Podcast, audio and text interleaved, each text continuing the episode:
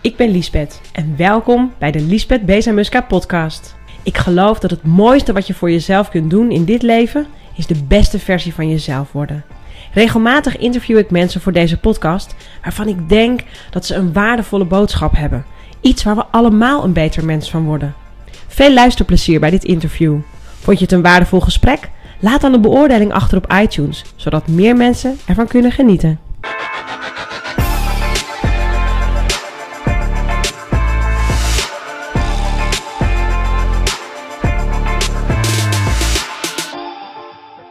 Hey, welkom bij deze podcast.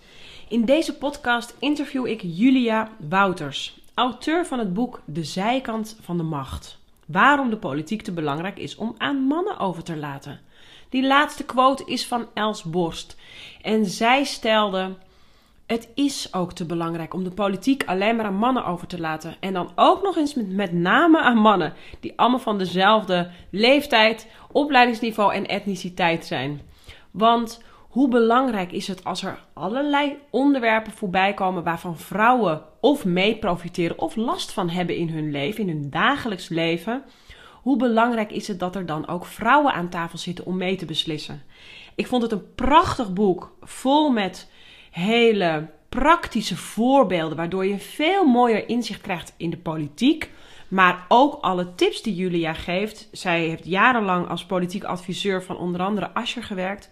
Um, ook alle tips die ze geeft. Ik praat natuurlijk voornamelijk met ondernemers.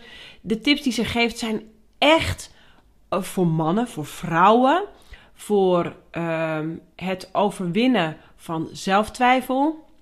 Voor het anders kijken naar mensen die in de politiek werken. Naar de oordelen die we daar allemaal ook onbewust over hebben. Uh, ik vond het een heel verfrissend boek over een onderwerp wat toch al snel een zeikonderwerp kan worden. En ik had er met Julia een heel erg mooi gesprek over. Ik hoop dat je er met net zoveel plezier naar luistert als dat wij hadden met het opnemen ervan. Vond je het een leuk gesprek? Gooi dan even een beoordeling in de iTunes, want dan kunnen nog meer mensen genieten van dit mooie gesprek en dus ook van het mooie boek van Julia.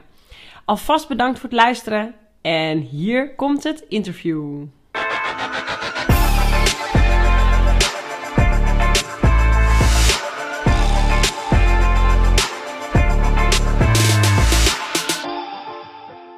Goedemorgen Julia. Welkom in mijn podcast. Ik kan niet zeggen welkom bij mij thuis, want we doen dit interview via Skype. Heel modern. Heel modern, heel modern. Dat is voor mij ook voor het eerst. Dus uh, het is één grote test dit, uh, iedereen die luistert. Dus uh, ik zet de microfoon nog een klein stukje verder weg. Bij mij vandaan. Iets dichter bij Julia. Ja, ik zit hier te skypen met Julia Wouters. Julia heeft namelijk een boek geschreven de zijkant van de macht. Waarom de politiek te belangrijk is om aan mannen over te laten. Nu weet iedereen die, ik, die luistert dat ik alleen maar over ondernemerschap praat. dus uh, iedereen zal denken: waarom dit? En uh, daar gaan we het zo meteen uitgebreid over hebben. Heel erg leuk dat je de tijd wilde maken, Julia, om het te woord zijn. Dat ten eerste. En misschien is het leuk, want ik kan me echt voorstellen dat heel veel luisteraars jou niet kennen. Misschien is het leuk dat je jezelf even voorstelt. Ja, ik ben Julia Wouters. Ik ben dit jaar 50 geworden en uh, had een hele leuke baan. Ik werkte al 12 jaar voor de wethouder en daarna vicepremier Lodewijk Asscher. Ik was haar politiek adviseur en zijn schaduw. Ik, overal waar hij heen ging, ging ik ook mee. En ik dacht altijd mee na over alles, alle beslissingen die hij moest maken. Um, en toen de PvdA de verkiezingen verloor bij de landelijke Tweede Kamerverkiezingen toen was mijn baan opeens afgelopen. En toen ben ik eens gaan nadenken van waar kan ik met net zoveel passie me helemaal instorten als dat ik dit uh, de afgelopen twaalf jaar gedaan. En toen kwam ik terug bij een van mijn grote passies. En dat is eigenlijk als ik een beetje gekscherend de vrouwenzaak noemen. Um, ik vraag me altijd af hoe het toch komt dat ik als ik om me heen kijk, al sinds de studie, dat ik eigenlijk alleen maar waanzinnige, leuke, inspirerende, intelligente, charismatische, geestige, goed uitziende, et cetera, et cetera, vrouwen zien.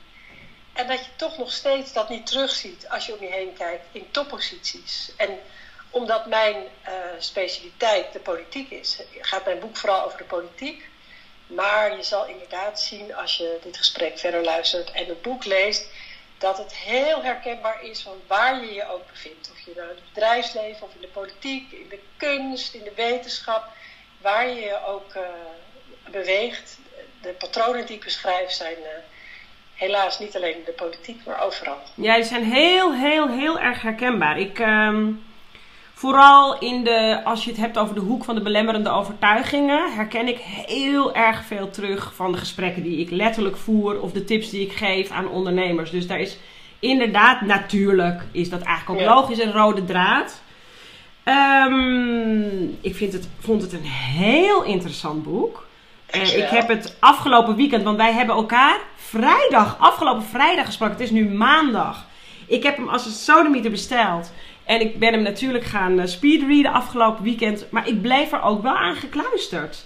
Het Ja. was wel grappig. Ik ben eh, politiek opgevoed. Mijn ouders zijn P van de A's en ook actief ook. Mijn vader heeft altijd in de raadsvergadering gezeten. Is zelfs nog een tijdje wethouder geweest bij de herindeling van de gemeente waar wij toen woonden. En heeft ook altijd in, in de gemeente Alkmaar eh, bestuursfuncties en dergelijke bekleed. Dus ik ben zeer politiek opgevoed. Maar ik heb helemaal geen politieke interesse. Het Ja. is zelfs zo erg dat ik heb een ehm, redelijk turbulent zakelijk pad achter de rug. Dat ik een aantal jaar geleden het nieuws heb uitgeschakeld. Omdat ik dat in mijn persoonlijke ontwikkeling er even niet bij kon hebben. Ik droeg dat veel te heftig met me mee. Vooral Ja. slecht nieuws. En nieuws is nou eenmaal vaak slecht nieuws. Dus dat is natuurlijk best wel gek. Misschien zeker voor jou, jij die daar zo middenin zit. Ehm, desalniettemin heb ik het echt met heel veel plezier gelezen. Eh, de meeste vrouwelijke namen die als voorbeelden werden genoemd, kende ik. Een enkeling natuurlijk ook echt niet. Maar eh, er waren mij in eerste instantie eigenlijk twee dingen die me heel erg opvielen bij mezelf. Dus ik dacht, laten we daar gewoon beginnen. Ik heb Ja. het gelezen dus. Eh, wat mij opviel was ehm, dat er al vrij snel in het boek gezegd wordt: als je ook maar iets aan een situatie wil veranderen, of het nou op landelijk niveau is of op lokaal niveau, dan kan je gewoon eh, aan de tafel komen te zitten om het mede te beslissen. En dat Ja. is een, een, een opmerking die mijn eh, denken aan het werken heeft gezet afgelopen weekend. Want ik ben altijd van mening geweest: politiek is niks voor mij. Ik ben, ik ben een ondernemer, ik, moet snel en ik moet rammen. En de politiek voor mij eh, bulkt van overleg. ehm, je mening moeten bijstellen omdat anderen nou eenmaal een andere mening hebben. We leven nou in een demo- democratie. En, maar dat er daadwerkelijk voorbeelden hier in het boek staan die zeggen: ja, maar ik heb gewoon aan de tafel gezeten. Toen het Ja. over die kinderopvang ging. En toen een of andere man bedacht dat een, een, een, eh, een kle- peuterleidster, of hoe noem je dat, een kinderopvangleidster, wel tien baby's eh, kon verzorgen. Ik heb daarbij aan tafel gezeten om te zeggen: nee, maar dat kan helemaal niet. En het, het maakte het boek voor mij heel inzichtelijk. Hoe, wat het eigenlijk voor je betekent, mocht je zo'n keuze overwegen. Voor het eerst van mijn leven heb ik een politieke, keuze, eh, politieke eh, eh, ca- carrière overwogen. Mijn man die sloeg stijl achterover toen ik dat zei. Maar wat me ook opviel, dat was het tweede punt, was dat ik me nooit heb gerealiseerd dat de vrouwen uit de eerste en de tweede feministische golf het niet als een persoonlijk doel zagen om in de politiek te komen, maar dat zagen als een soort van groter gemeen goed van het is gewoon mijn taak om dit te gaan doen. Ja. En dat heb ik dit- me nooit gerealiseerd dat dat ook nog kan. Ja, dat heeft er ook mee te maken dat we hebben, zelfs ik, allemaal een beetje het gevoel dat de politiek eigenlijk niet meer over ons gaat. We hebben het gevoel Ja. dat politiek een carrière is waar je aan begint en dan totdat je gepensioneerd bent in doorgaat. En dat het gaat over eh, scoren en jezelf zichtbaar maken en winnen van andere mensen. En dat zijn allemaal dingen die vooral vrouwen, maar ook heel veel eh, mannen, niet als iets heel aantrekkelijks zien. Niet eh, als iets zien wat over hen gaat. Terwijl ehm, je kan de politiek ook op een hele andere manier zien. De vrouwen uit de eerste en de tweede feministische golf deden dat. Het is een plek waar beslissingen genomen worden. En als jij aan tafel zit, dan krijg je niet altijd je zin. Vaker niet dan wel. Maar je kan wel over dingen die je echt heel belangrijk vindt, dingen bereiken. Ja, En zeker als je maar een paar dingen kiest waar je heel erg voor inzet. ja, En ook sommige dingen maar een beetje kan laten. Dus als je één, twee, drie prioriteiten kiest en denkt van nou, dat vind ik heel belangrijk, daar wil ik me voor inzetten. Dan kan je echt heel veel bereiken. En bovendien is de politiek natuurlijk helemaal geen carrière.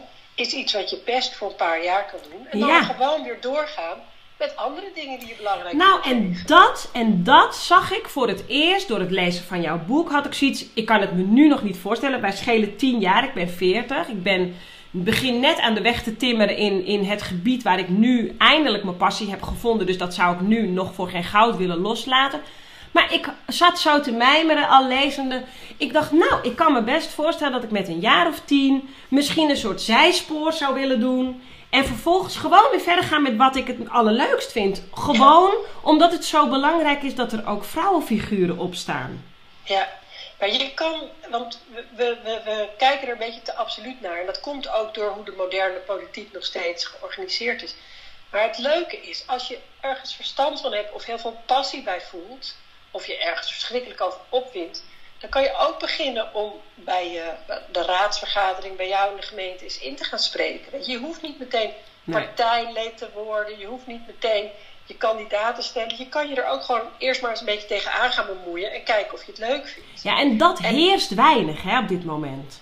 Ja. Ik ken echt letterlijk geen mensen in mijn omgeving die dat actief doen. Nee. En dat komt ook omdat, uh, ja, ik ben eh, twaalf jaar dus heel actief in de PvdA geweest, maar de, maar de partijbijeenkomst, daar ging ik niet voor mijn plezier naartoe. Nee. Want die waren uh, overbevolkt met oudere mannen die daar oh in de rij stonden voor de interruptiemicrofoon en in een afgrijzelijk jargon het over procedures hadden. Ja. En alles waar ik uh, blij of boos over word, ja, ja, ik herkende het niet op die bijeenkomsten. Dus als uh, mijn, mijn, mijn, boek doet ook een oproep, zowel aan vrouwen als aan de politiek. Als je wil dat er meer vrouwen en sowieso een beetje leuke mensen die midden in het leven staan, de politiek in wil blijven trekken, dan zal je ook wat moeten veranderen aan de manier waarop je het organiseert. Ja. En je, je ziet dat wel voorzichtig beginnen met Jesse Klaver en zo'n kantine tour en dat soort dingen. Ja. Maar het is toch nog steeds heel veel zenden. Ja. En vooral vrouwen, en vooral ondernemende vrouwen, willen niet ergens naartoe om te luisteren. Die willen ook terug kunnen praten. Die willen hun mouwen oprollen en aan de slag. Die willen iets doen. En ja dat zie je ook als je kijkt naar hoeveel vrouwen er maatschappelijk actief zijn, hoe, hoeveel vrouwen er van ah, weet je, leesles aan kinderen die vanuit thuis een taalachterstand hebben, of toen de vluchtelingencrisis was en er heel veel uh, mensen ons land inkwamen, dat ze kleren gingen inzamelen. Zo vrouwen zijn met dat soort dingen super actief en betrokken. Ja, ja. En dat is eigenlijk de eerste stap naar politiek actief worden. Ja. Alleen kan je met met dat gedrag nog niet zo heel veel. Ja, de manier waarop politieke partijen mensen scouten, die kijken niet welke maatschappelijke bewegingen zitten vrouwen bovenin, zijn heel actief. Nee, ik snap het. Waardevolle bijdrage. Nee, dat snap ik. Maar dat is eigenlijk hoe het begint als je zeg maar bij jezelf een soort van kriebel voelt van, nou, ik zou best wel eens wat meer willen. Wat, wat is je nou, want jij bent natuurlijk hieruit aan begonnen ik kan me voorstellen, deels uit een frustratie. Alleen niet een. Uh, frustratie klinkt misschien een beetje negatief, zo bedoel ik het niet. Uh, maar wat is je nou opgevallen toen je dit ging schrijven? Je hebt heel veel mensen geïnterviewd uit de politiek. Ja. Uh, ook oudere namen uit de politiek, hè, zoals Wim ja. Kok en dergelijke. Hedy Dancona, noem maar op, Nelly Kroes. Wat, maar ook de hedendaagse politieke figuren, Femke Halsema enzovoort. Wat viel jou nou het meest op toen je met dit project bezig was? Want het is natuurlijk nogal een project wat je op je neemt.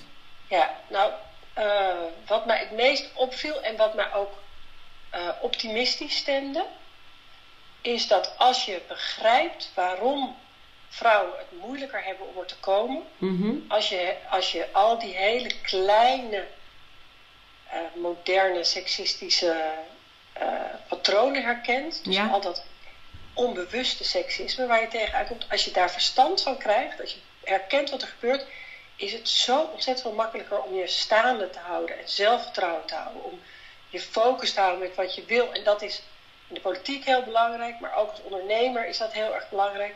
Als je herkent hoe verschillend vrouwen nog steeds beoordeeld uh, worden. En, en hoe de dingen die het gedrag van mannen als vrouwen precies hetzelfde gedrag vertonen, heel anders beoordeeld en gewaardeerd wordt. Als je daar een beetje je in verdiept, dan word je daar een veel steviger mens van. Nou, ik vond het zelfs al, sorry dat ik je interrumpeer, ik vond het zelfs, ik denk dat het zelfs al goed is als mensen het lezen. Om überhaupt de politieke verhoudingen te beter te begrijpen tussen mannen en vrouwen. Bij ons in ons land. Alleen dat al, dat je die vrouwen ook beter begrijpt op die posities. Ja, en je, je, ik denk als je mijn boek hebt gelezen, dat je uh, veel meer bereid bent om een vrouw het voordeel van de twijfel te geven. Ja, want, ja. Want jammer genoeg zijn vrouwen niet heel veel minder naar over vrouwen dan mannen dat zijn. Wij, wij zijn ook heel kritisch op andere vrouwen. We geven heel snel commentaar op uh, hun stem, hoe ze zich kleden. Een oordeel, ja. Ja. Uh, um, ja, hoe ze praten, wij zeggen ook dat een vrouw hysterisch is als ze misschien juist al heel erg betrokken is. Mm Wij vinden ook een vrouw een uh, haai bij in plaats van heel standvastig. Ja, ja want um, daar liggen echt de nuances, je, hè? Ja, als je dat gaat herkennen, ja. Dan overkomt het je heus nog steeds. Ja. Maar dan uh, kan je het corrigeren. Dan denk je, oké, okay, waarom denk ik zo over deze vrouw? Misschien Ja. voel ik me wel bedreigd door haar. Uh, of, of voel ik mezelf tekortschieten? Waarom kan zij nou wel alle ba ballen omhoog houden en al die bordjes uh, de lucht inhouden? Um, en je wordt er minder hard oordelend over andere vrouwen. Je herkent weer je eigen vooroordelen en je wordt ze veel zelfverzekerder. Dus ik heb sinds ik dit boek heb geschreven, heb ik twee Julia's in mijzelf wonen gewoon de Julia zoals ik opgevoed ben. Dus met altijd die zelftwijfel, altijd die zelfkritiek die zo ontzettend veel vrouwen hebben. En ik heb ook een stem in mijn hoofd die zegt, ja, maar dat komt daardoor. En dat is onzin. En dat hoeft helemaal niet. En dus de Pippi Langkous uh, mantra. Ik heb het nog nooit gedaan, dus ik denk wel dat ik het kan. Dat, daar ben ik er echt veel meer mee gaan leven sinds ik aan het boek begon, zelf ook. En toch, want ik heb een radiofragment van jou geluisterd en gezien. Want dat, dat, daarom reageerde ik op jou, omdat je dat ja. deelde op LinkedIn. Dus dat ging ik kijken. Ik vond je daar heel sterk overkomen, overigens. Uh, heel. Um, kijk, weet je wat het gevaar is van zo'n onderwerp? Jij zei dat ook terecht, dat Kok dat ook had gezegd. Van pas nou op Ja. dat het niet zo'n zeikboek wordt. Weer zo'n zeikverhaal. Dat vind ik het helemaal niet. Vind ook dat je dat heel goed overbracht in dat radiofragment wat ik gezien heb. Maar je zei daarin ook, uh, toen iemand zei, maar waarom ga je het zelf niet doen? Jij hebt inmiddels door alles wat je hebt gedaan zoveel verstand van de politiek. En zelfs hele goede ideeën aangedragen natuurlijk in de tijd dat je Asje ondersteunde. En toch zeg je dan daar in dat radio-interview, ja maar ik heb ook zo mijn stemmetjes en mijn, hè, dat zelfimposter Ja, syndroom en ja, ja. Ja, um, ik ben wel erin veranderd. Wat nog niet meteen uh, zegt dat ik nu Holland politieke carrière instorm. Maar ik wist echt heel zeker dat ik het allemaal nooit wil. Want ik vond het, uh, nou ja, wat heel veel mensen, ik vond het te lelijk. En ik, ik, als ik kijk naar de algemene politieke beschouwingen die vorige week waren en zo, dan denk ik, ja, er zijn er maar weinig die het lukt om niet in een soort van kissenpis uh, te raken. En dat is niet wat ik mooi vind aan politiek. Tuurlijk moet je als je de politiek ingaat willen winnen. Maar ik wil dan winnen omdat ik iets wil bereiken. En niet omdat ik wil winnen omdat ik andere mensen wil vernederen of afmaken. En dat zie je heel erg. Maar nu ik erover na ben gaan denken. En ook die oproep die ik aan alle vrouwen en dus ook aan mezelf doe. Als je, als Ja. je, je niet zint hoe het nu is, dan moet je juist de politiek ingaan. Want dan, dat soort mensen hebben we nodig die denken, ja, maar Ah, ik niet, zo ga ik dat niet doen. Ah, ik lees dit en ik zie gewoon in jou toch ook echt wel dat model wat, wat een Heidi Dancona zegt en een Nelly Kroes van ja, maar dan je die. Kijk, wat- er eigenlijk voornamelijk wat mij ook opviel in het boek is, is eh, met één vrouw redden we de wedstrijd niet. Pas, Nee. pas als er meer dan 30% vrouw is in een, hè, in een, eh, een club waar ook mannen natuurlijk in zitten. Pas bij 30% komt er een soort kanteling. Want dan wordt het gewoon beter voor iedereen. Hè, dan, Ja, en dan durf je als vrouw ook jouw visie of jouw belangen op tafel te leggen. Zonder dat je bang bent dat je weggezet wordt als gek of een Ja. zeur. Of, eh, maar met 30% dat is de ondergrens. Hè. Het is, Snap is ik. nog steeds moeilijk. Snap ik, snap ik. Maar vanaf 30% wordt het beter. We zitten er niet aan. Aan Nee. de 30%. En het grote gevoel wat ik toch kreeg toen ik het lees, dacht ik... Nou Julia, kom op! Practice what you preach! Ga de boer op en, en bestorm dat, dat veld. Maar ik, ik, eh, ik snap wat je zegt. Ehm, ik ging er natuurlijk, doordat ik er serieus over ging nadenken, ging ik ook door dat hele... Want ik zou dan, land, ik zit dan aan landelijke politiek te denken, hè? Ja. En dan zie ik inderdaad, dat, wat je ook beschrijft in je boek, dat hele circus vormen. Van al die debatten, van al die Ja. te- televisieoptredens. Terwijl ik ben niet, eh, ik, ik las zo door alle dingen heen waar vrouwen allemaal last van hebben. Ik, ik ben toch redelijk mannelijk, denk ik. Ja. Eh, ik heb natuurlijk mijn twijfels, ik ben ook gewoon maar een mens. Maar het heeft me nog nooit tegengehouden. In die zin, ik vind het niet erg om op een video te spreken. Ik vind het niet erg om op een podium te staan voor een zaal vol mensen. Dus dat gedeelte, ik ben mijn anonimiteit, heb ik al opgegeven doordat ik dit pad ben ingeslagen. Al is Ja. dat nog maar minuscuul, vergeleken bij een landelijke politiek, dat realiseer ik me ook. Maar dan nog, als ik dan aan, daaraan denk, aan dat hele landelijke gevecht, die, die, die maand voor die verkiezingen, zeg maar, die heftigste maand, dan moet je, dat moet je wel willen. Het is ook, Ja. het is niet per se dat je dat niet aan kan. Ik zie mezelf daar wel een gevechtje voeren met, eh, met de een of de ander. Maar het is ook een stukje anonimiteit. Het is naar je gezin toe. Je wordt ineens natuurlijk een soort landelijk figuur. En Ja. dat is ook een hele stap. Buiten nog, het, het, als je daar zit, dat je toch echt moet knokken. En inderdaad, het is een marathon. En je moet volhouden voor al die andere vrouwen. Het is nogal wat. Ja. Toch Ja. wel. ja, maar ik denk als je mijn boek leest, dat je niet aan, het einde denkt van, oh, easy peasy, makkelijk. Nee, nee, maar nogmaals, dat schrikt mij niet terug. Want dat, dat, daar hou ik juist wel van. Ja. Dus eh, dat geloof ik ook wel. Dus je moet ook wel een soort van knokkertje zijn om dit te gaan doen. Ja.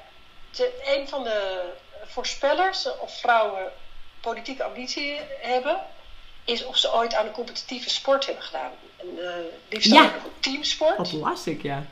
En ik, ik las dat onderzoek en ik dacht dat opmerkelijk. Dus als je je kind op sport doet, dan is de kans groter dat dat later de politiek in wil. Nou, daar had ik dan nog nooit een, een link tussen gezien. Maar toen ik erover na ging denken, denk ik, ja, het is inderdaad heel logisch. Als je, zeker als je een teamsport doet, maar ook een individuele sport waar je echt heel erg moet presteren op het moment en je moet willen winnen. Maar je leert ook heel erg omgaan met verliezen. Met tegenslagen. Ook, met verliezen als het niet jouw schuld is. Dat je Ja. heel erg je best hebt gedaan, maar dat andere mensen in je team toch niet hun dag hadden. En je leert om dan weer te denken: oké, nou dat is balen en weer door. En weer door, precies. En de lol en de camaraderie van eh, iets bereiken of mislukken en dan toch weer eh, er heel hard om lachen en ervan leren. Ja, het is inderdaad heel logisch. Zo, dat, dat, dat is een belangrijke les die je ook in de politiek eh, heel erg helpt. En wat waarschijnlijk ook een reden is waarom mannen het zoveel makkelijker doen.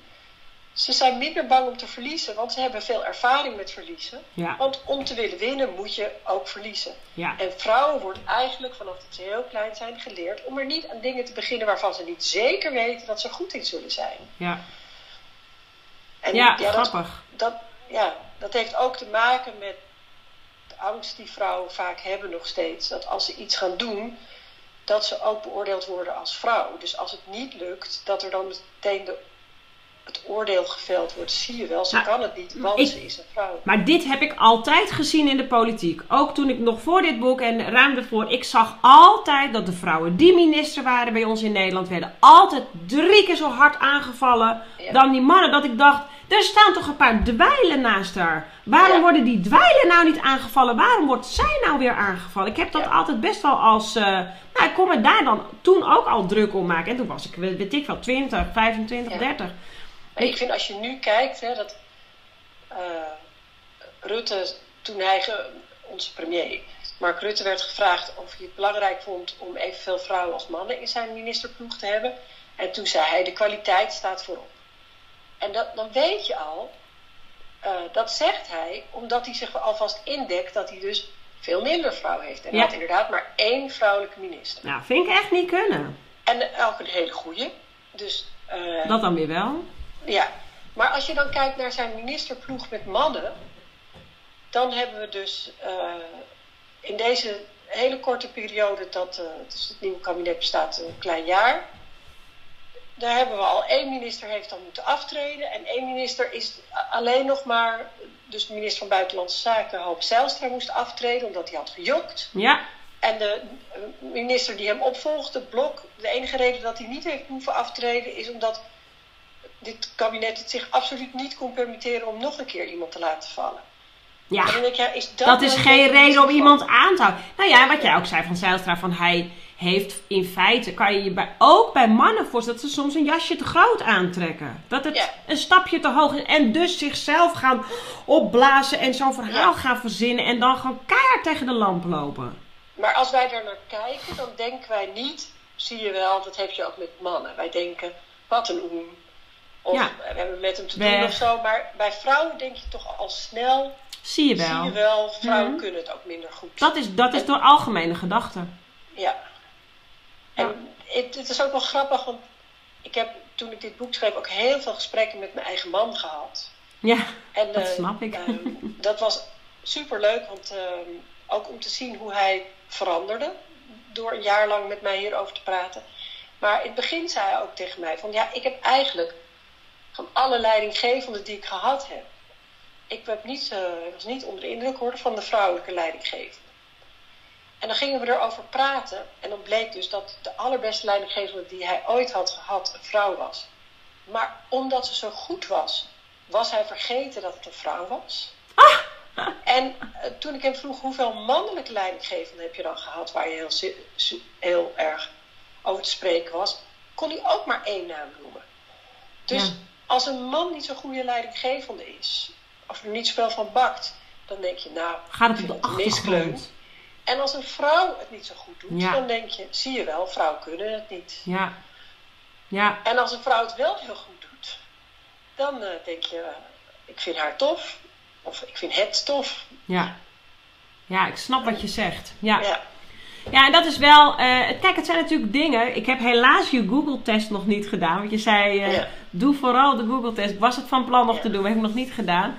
Om eens Ja, bij jezelf te kijken. Om je, ja, je impliciete vooroordelen te testen. Natuurlijk heeft iedereen Ja. die. Die heb ik ook. Want jij zei, ik dacht meteen, oh dat heb ik ook. Want jij zei, ja, mijn uitkomst was dat ik toch echt dacht dat over eh, eh, kale mannen met overgewicht toch echt niet zo, eh, niet, zo competent, niet zo competent waren. Dat ik dacht, ik denk dat dat bij mij er ook uit zou komen.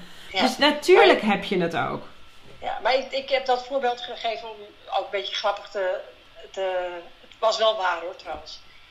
Ehm, je ziet allemaal plaatjes en dan moet je erbij aangeven of je denkt dat ze iets kunnen. Ja. Dat gaat heel snel en steeds ingewikkelder. Ja, dus je moet je snel. steeds- Ja, en eh, bij de plaatjes of ik dacht dat iemand competent was, ja, ik heb na- nadat ik dit boek heb geschreven, denk ik juist dat vrouwen beter zijn dan mannen. Wat natuurlijk ook een vooroordeel is. Maar ik kwam hierachter, maar je, je komt erachter dat ook als je denkt dat je geen vooroordelen hebt, dat je ze altijd nog hebt. Ja, En ik, ik zeg ook altijd, je, bent, als je seksistische of racistische vooroordelen hebt, dan dat maakt jou nog niet meteen een seksist of een racist in de zin van het woord dat je een slecht mens bent. Het is goed om jezelf ervoor open te stellen dat je dus plaatjes in je hoofd hebt die bepalen hoe je ziet wat mensen doet. En als je je daarvan bewust wordt, dan kan je stel- steeds weer de vraag stellen van oké, is dat terecht dat ik dat nu doe? Ik, ik doe dat heel vaak. Ik was in een restaurant en er was een iets oudere, blanke vrouw. En ik dacht dat zij de bedrijfsleider was. Want eh, er waren eh, een paar vrouwen die een andere etnische achtergrond hadden en wat jongere vrouwen. En ik denk gewoon, nou, het waren dus allemaal vrouwen in dit geval. Ik denk gewoon, oké, je moet om de hier te zijn, moet je blank zijn en iets ouder. Terwijl misschien is dat helemaal niet zo. nee. Misschien wel, maar je mag niet zo makkelijk denken, oké, ik weet al wie de bedrijfsleider is. Nou, maar het begint al met van die kleine voorbeelden die je ook noemt in je boek van, en dat heb ik ook meegemaakt, want ik heb een, eh, in een faillissement vijf maanden in de horeca gewerkt, eh, twee, drie jaar geleden. En het gebeurt bij mij, mij en mijn man ook heel vaak. Ik bestel koffie, Wouter bestelt dan uh, muntthee of zo, of gemberthee. Nou, dat wordt automatisch bij mij neergezet. Maar ik, maar ik betrapte me er zelf ook op toen ik in de horeca werkte, dat ik dat soort dingen ook wel eens deed. En dan zei ik ook tegen die mensen, oh wat erg, nou doe ik het zelf. Wat ik zelf altijd zo stom vind, dat ik automatisch dat biertje bij die man neerzet en de wijn bij de vrouw. Het is, zijn gewoon aannames. Ik heb ook mijn, uh, het weekend zat ik op het hockeyveld. Mijn dochter die zat naast me, mijn zoontje was aan het spelen. En ze was aan het tekenen. Ik zeg, teken, jouw, teken is een wetenschapper. Ja. Uh, gewoon iemand, iemand die wetenschapper is, zei ik. Nou, dus ze tekende een man. En toen zei ik, teken nou eens iemand die les geeft. En ik was heel nieuwsgierig, want ze had een meester. Ze heeft een meester, sorry. Dus ze begon te tekenen. En ik dacht, oh, volgens mij wordt het een man. En toen zei mijn dochtertje van vier, ga je nu een meisje tekenen? Oh, zei ze. En toen maakte ze er een meisje van, maar ze wilde dus een man tekenen. Dus dat was zo mooi. En toen zei ik, teken nou eens iemand die het land leidt. En toen tekende ze een man. Ja. En zo, en toen dacht ik, ja, daar begint het al, hè? Ja, ja, ja. En, en dat vind ik ook grappig. Ik, ik was uh, bij een radio-interview en daar vroegen ze: is die bescheidenheid die vrouwen hebben, is dat genetisch of biologisch? Nee, helemaal niet. Geloof ik helemaal niet. Ze zijn ontzettend, want eh, vol bravoure en zelfvertrouwen. En toen kwam ik terug van dat interview en toen vroeg ik aan mijn dochter: En uh, hoe ging je hockeywedstrijd? Ze zei: Goed, ik was de beste. En een jaar geleden denk ik dat ik tegen haar had gezegd: Nou, het is niet zo aardig om over jezelf te zeggen. Oh ja, en nu zei je: Nou, heel goed. Ja. Fijn. Ja. Goed, meid. En ik weet ook dat ik dat niet tegen mijn zoon zou zeggen. Ja. Ik, dat ik dan zeg, zeg nou goed. En, uh, maar dus die dingen, weet je, zelfs als je er heel veel over nadenkt. Ja, je doet zijn het zelf. reflexen. Ja? Ik, ja. Maar ik let er nu heel erg op. Dus dan zie je het Ik ook nu, dit, dit weekend extra natuurlijk. Ja, ja, bij het Jeugdjournaal zag ik van de week, uh, uh, was er een staking van schooldirecteuren. En dan leggen ze dat op het jeugdjournaal fantastisch uit. Dus dan hebben ze eerst een plaatje van een juf en een meester. Nou, dat vind ik al heel wat, want zoveel meesters zijn er niet meer. Dan zeggen ze, die hebben er wel een beetje salaris bij gekregen. Maar de, maar de schooldirecteur nog niet. En dan zie je een, een plaatje van een witte man met een bril en een baard. Dus dan uh, twitter ik van, dit is hoe een schooldirecteur, dit is van schooldirecteur. het jeugdjournaal uitziet. Ja. En dan, dan krijg je wel onmiddellijk reactie. Dan zeggen ze, oh wat erg, we proberen er nog wel zo op te letten. Ja. Maar dan merk je dus, ja, de, onze kinderen kijken ernaar. En die krijgen dus de hele tijd die plaatjes ja. voor. Van, nou, dit is hoe een directeur eruit ziet. Ja. Je hebt een school vol juffen en de directeur is dan een man. Ja, ja, ja. Het is klassiek, maar het is, daar begint het echt al. Ja. Maar je, je bent even goed wel positief gestemd aan het einde van het boek? Ja, maar kijk, als je negatief gestemd bent, dan begin je niet aan zo'n boek. Ik geloof überhaupt niet dat je negatief gestemd bent, want je hebt het met een hele lichte toon geschreven. Het is geen, het, niet het zeikverhaal waar Kok uh, misschien bang voor was. Dat is het zeker niet. Ik vind het een hele mooie uiteenzetting van hoe het is, hoe het komt en hoe we het met z'n allen kunnen aanpakken. Alleen. Ik heb ook echt mijn best gedaan om praktische tips in het boek te schrijven. In een soort van aparte kadertjes. Dat je ook af en toe weer even kan pakken en er doorheen bladeren. En, ook bij jezelf inderdaad te raden kan gaan van... Oké, maar wat kan ik in mijn situatie, maar ook naar anderen toe doen? Ja. Wat ik wel heel mooi uh, voorbeeld vond, en dat vond ik heel hoopgevend, was de Canadese premier. Ja. Een verhaal wat ik niet wist. Vertel, vertel even voor de luisteraar die het boek natuurlijk nog niet heeft gelezen. Nou, uh, Justin Trudeau, die noemt zichzelf ook uh, feminist. En ik heb een ontzettende hekel aan mannen die zichzelf feminist noemen. En dan daar vervolgens denken van, nou, ik heb nu een vinkje achter mijn naam staan en dan hoef ik niks meer te doen. Maar Justin Trudeau is niet zo'n mannelijke feminist. Die probeert dat ook in al zijn daden te laten zien. En die is dus ook twee jaar van tevoren, voordat hij nog überhaupt wist of hij wel de verkiezingen zou gaan winnen, is hij begonnen met heel veel energie erop te zetten om een heel diversie, divers kabinet samenstellen. Dus uh, niet alleen in vrouw-man, maar ook in verschillende etniciteiten en uh, geloven en alles. En, uh, maar juist om meer vrouwen te zoeken, is hij begonnen met een vrouwen die hij zelf in het vizier had, heel actief te benaderen. Dus niet te bellen, goh, zou je minister willen worden? Nee, eindeloos lang met ze praten.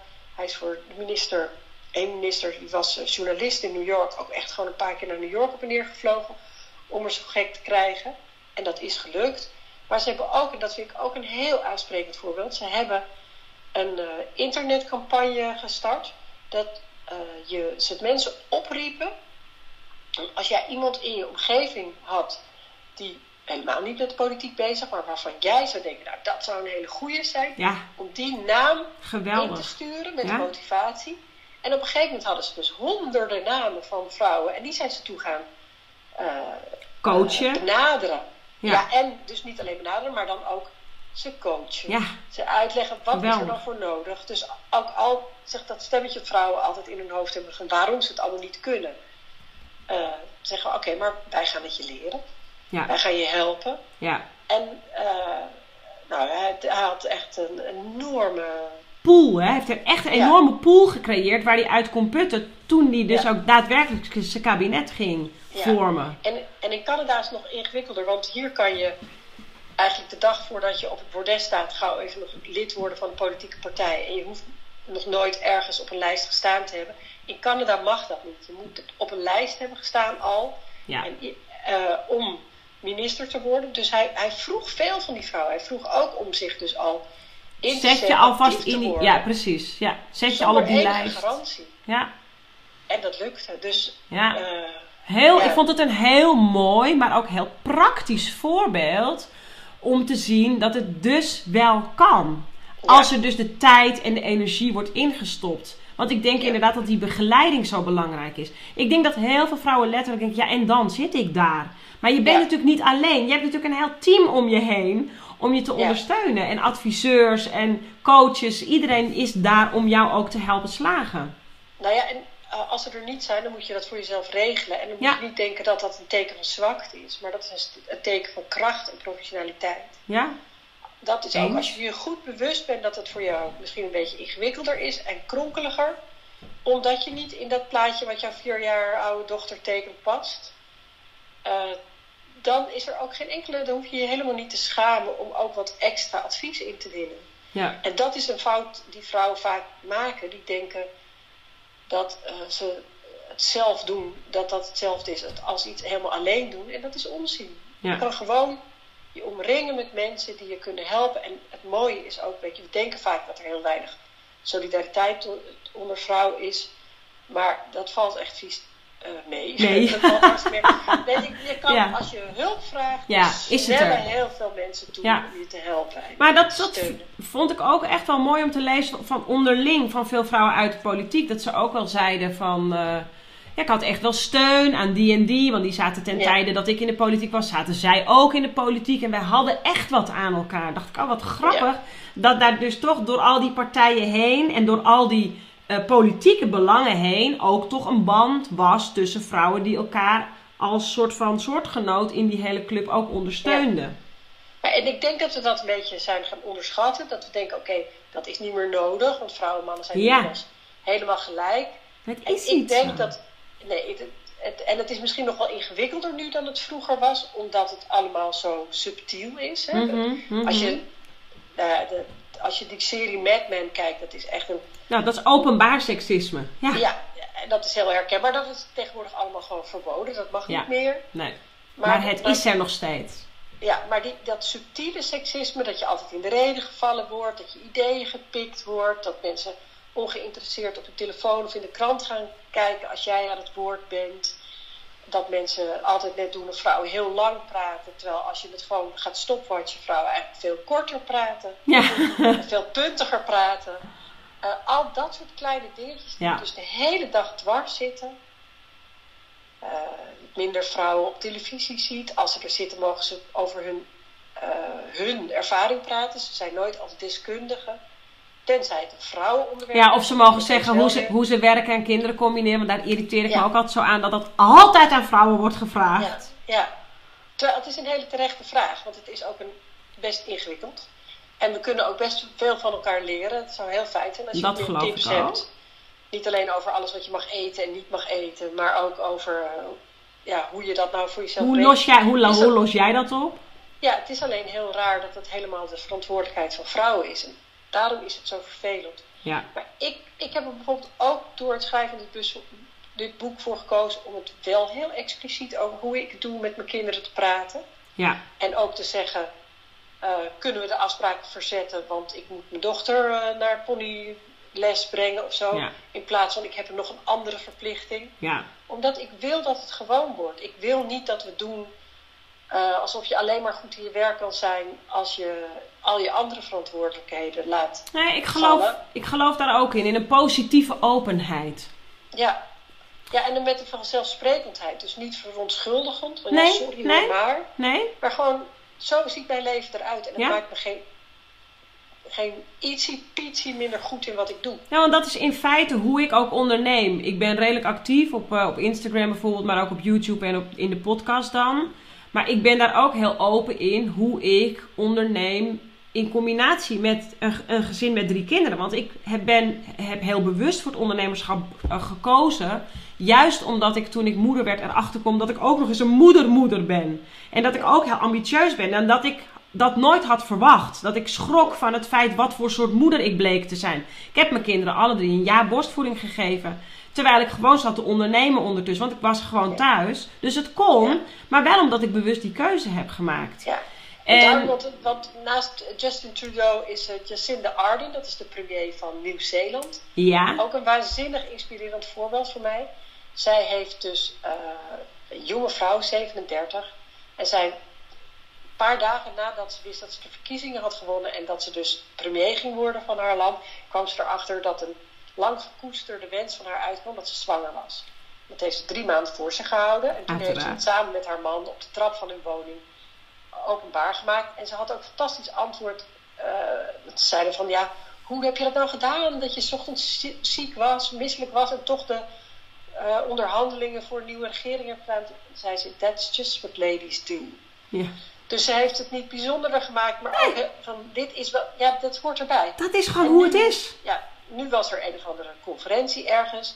En dan uh, laat zij dus het regeringsvliegtuig nog een keer extra op en neer vliegen voor haar. Want haar babytje is nog heel jong en ze wil borstvoeding geven. Dus ze kan best wel één dag op en neer.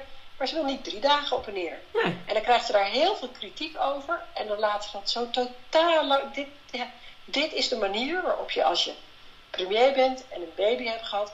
aan al je verplichtingen kan voldoen. Ja. En dat kost een heel klein beetje extra geld voor het regeringsvliegtuig.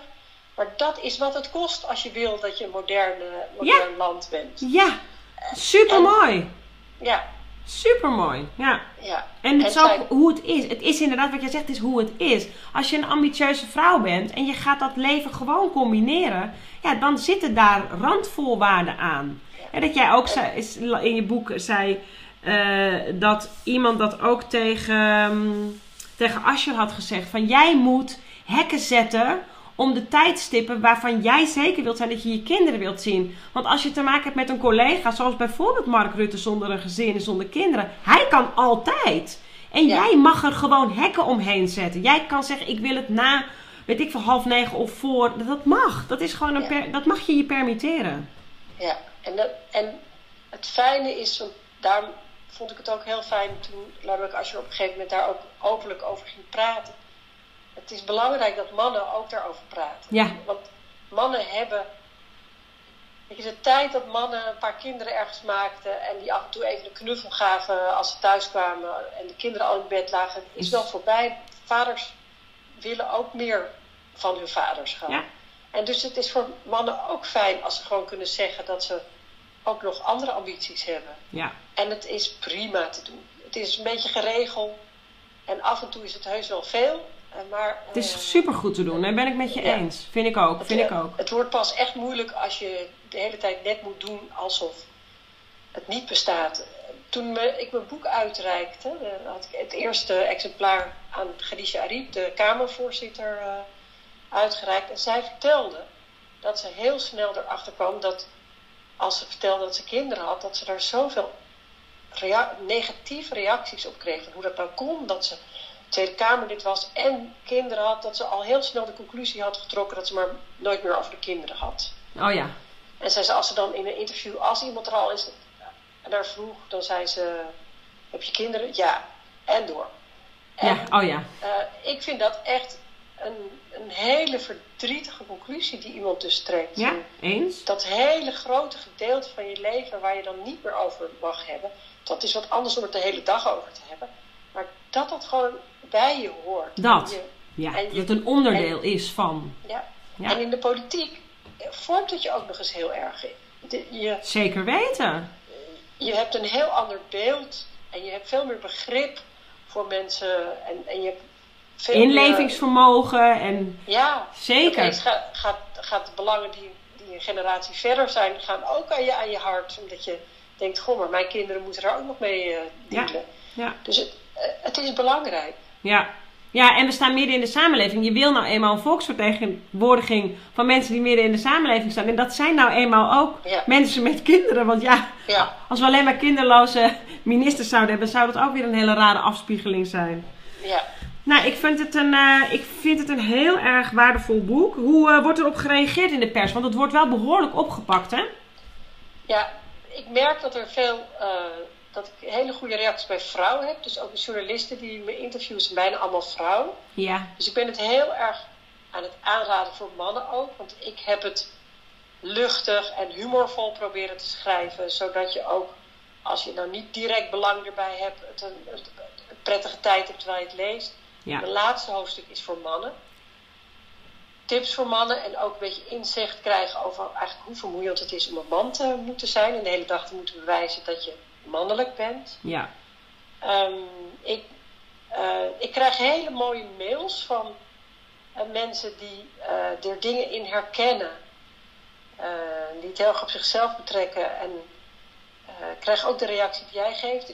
Dat mensen die toch opeens de politiek wel gaan overwegen. En ik verwacht niet dat die allemaal massaal de volgende verkiezingen op de lijst gaan staan. Het is alleen al dat soort van die opening al. Ja, ja.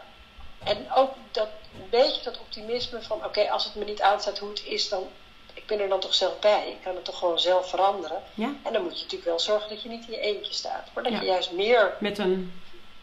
mensen die zeggen oké, we gaan dat even heel anders doen. Ja. Ja. Leuk, heel interessant. En nu voor jou, want eh, jouw tijd met Ascher is geweest, het boek is er. Wat doe jij nu? Wat is nu jouw, eh, jouw activiteit? Nou, ik ben nu nog heel erg bezig met mijn boek te promoten. Dat, daar heb ik wel een bijna dagtaak aan, van de ene interview naar het andere. Ja. Maar wat mijn droom is, eh, wat ik hierna wil gaan doen, is natuurlijk blijven doen wat ik altijd deed. Dus eh, mensen coachen, mediatrainingen geven en zo. Maar me meer specifiek op vrouwen richten. En mijn, echt mijn droom is om een soort van eh uitzendbureau of een headhuntersbureau te beginnen voor vrouwen in de politiek. Zodat politieke partijen eh, kunnen bellen en zeggen: Goh, we hebben nog iemand nodig met verstand hier en daarvan. En dat ik zeg: Goed. dan heb ik Truus, Wilma en Fatima voor je. Eh, en dat die vrouwen ook al weten wat ze te wachten staan. Dat ze een netwerk hebben waar ze op terug kunnen vallen. Dat ik ze Mooi. trainingen kan aanbieden. Heel mooi. Eh, dat is mijn ambitie. En nu moet ik alleen nog bedenken hoe je daar ook geld mee kan verdienen. Ja. ja, dat snap ik, maar dat klinkt wel Ja. mooi. Mooie, Ja, heel mooie, goed. mooie droom. En eh, ik eh, zou het mooi vinden om eh, te zien dat je dat voor elkaar gaat krijgen. Maar ik heb daar gek genoeg wel eh, veel vertrouwen in. Dankjewel. Nou, heel erg leuk. Dankjewel voor dit mooie gesprek. Dankjewel voor het mooie boek, want eh, ik heb er echt van genoten. Fijn dat je het geschreven hebt. En eh, wij, eh, wij gaan het gewoon promoten vanuit mijn, eh, vanuit mijn kantje. Nou, heel fijn. Ja. Want, eh, ik denk dat heel veel mensen er eh, zelf ook wat aan kunnen hebben. Ja, ja ik vind het, een, eh, vind het echt een heel prettig boek om te lezen. Het geeft je heel veel mooie inzichten. Eh, in de politiek, maar ook in, in je denkpatronen. En ik vind het een heel verfrissend, eh, verfrissend boek. Super fijn. Eh, als mensen jou willen benaderen of ze willen het boek kopen, hoe kunnen ze het beste. eh, wat- zeg eens eventjes, waar kunnen ze je vinden? Je bent actief op Twitter waarschijnlijk. Ik ben actief op Twitter, gewoon onder mijn eigen naam Julia Wouters. Ik Ja. zit op LinkedIn, ook onder Julia Wouters. En daar kan je contact met me opnemen. Mijn boek is gewoon in de boekhandel te vinden. Nog niet bij de Bruno en de ACO, maar verder bij alle boekhandels. Als je boekenwinkel het niet heeft, kan je het gewoon bestellen. Ja. Verder staat op bol.com. En er is ook een e-book van, als je niet van papier houdt. Ja, als je niet van papier houdt. Ik heb hem wel, want ik heb hem helemaal. Ik zal hem even aan je laten zien. We zitten skypen. Dus ik had even, hij is helemaal geel, eh, zie je. Ah, Met ezelsoren en al. Dus nee, ik heb er echt van genoten. En eh, mijn moeder die zat altijd te smachten. Die zei, oh ik wil hem ook lezen als je hem uit hebt. Dus hij gaat door. Nee, ontzettend leuk. Veel succes met je mooie missie. En, uh, dankjewel. Dankjewel voor het mooie gesprek. Okay. Bye. bye.